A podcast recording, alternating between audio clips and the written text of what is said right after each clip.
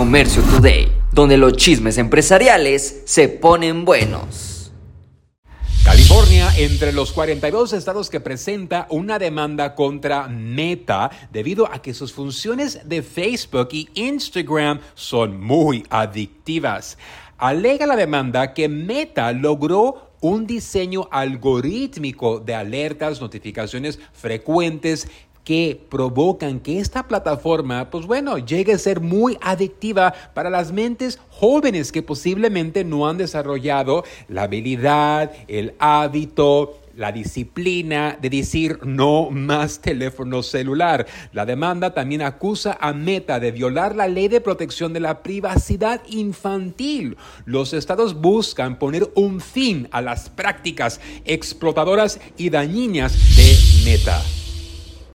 Halloween y el Día de los Muertos, un gran negocio para los empresarios mexicanos. El artesano local se encuentra bajo la sombra de la competencia de productos chinos. Lamentablemente, el bajo costo y grandes cantidades no permiten a los artesanos ser una opción económica por lo cual se confrontan un bajón de ventas. Consideremos que los artesanos ven un incremento hasta el 70% en sus productos durante estas fechas. Aunque en el pasado siempre ha visto competencia, hoy el mercado mexicano está inundado con opciones baratas directamente de la China. Dicen que la economía de Estados Unidos sigue creciendo. La economía estadounidense se expandió a un ritmo notable fuerte en el tercer trimestre, a pesar de que las tasas de interés se encontraban en su nivel más alto en 22 años. El Producto Interno Bruto, una medida de todos los bienes y servicios producidos en la economía, creció a una tasa anualizada del 4.9%.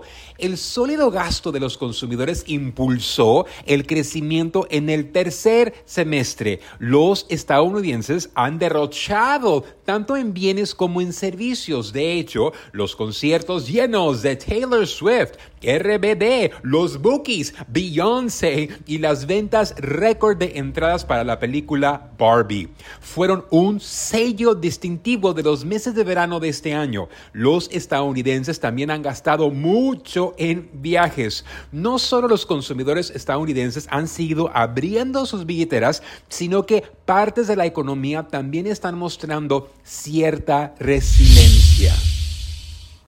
Una popular marca de pañales, Hello Bellows, se reporta en quiebra. Fundada por los actores Christian Bell y Dax Shepard, lamentablemente no encontraron el éxito, aunque sus ventas este año generarían cerca de 179 millones de dólares. Simplemente el alto costo de la maquila, materiales y costo de envío, hacer llegar sus productos al cliente final, simplemente no les dieron las ganancias que ellos esperaban, por lo cual un fondo de inversión estará tomando posición de esta empresa a un precio de oferta en lo que el trámite de quiebra llega a ver la luz.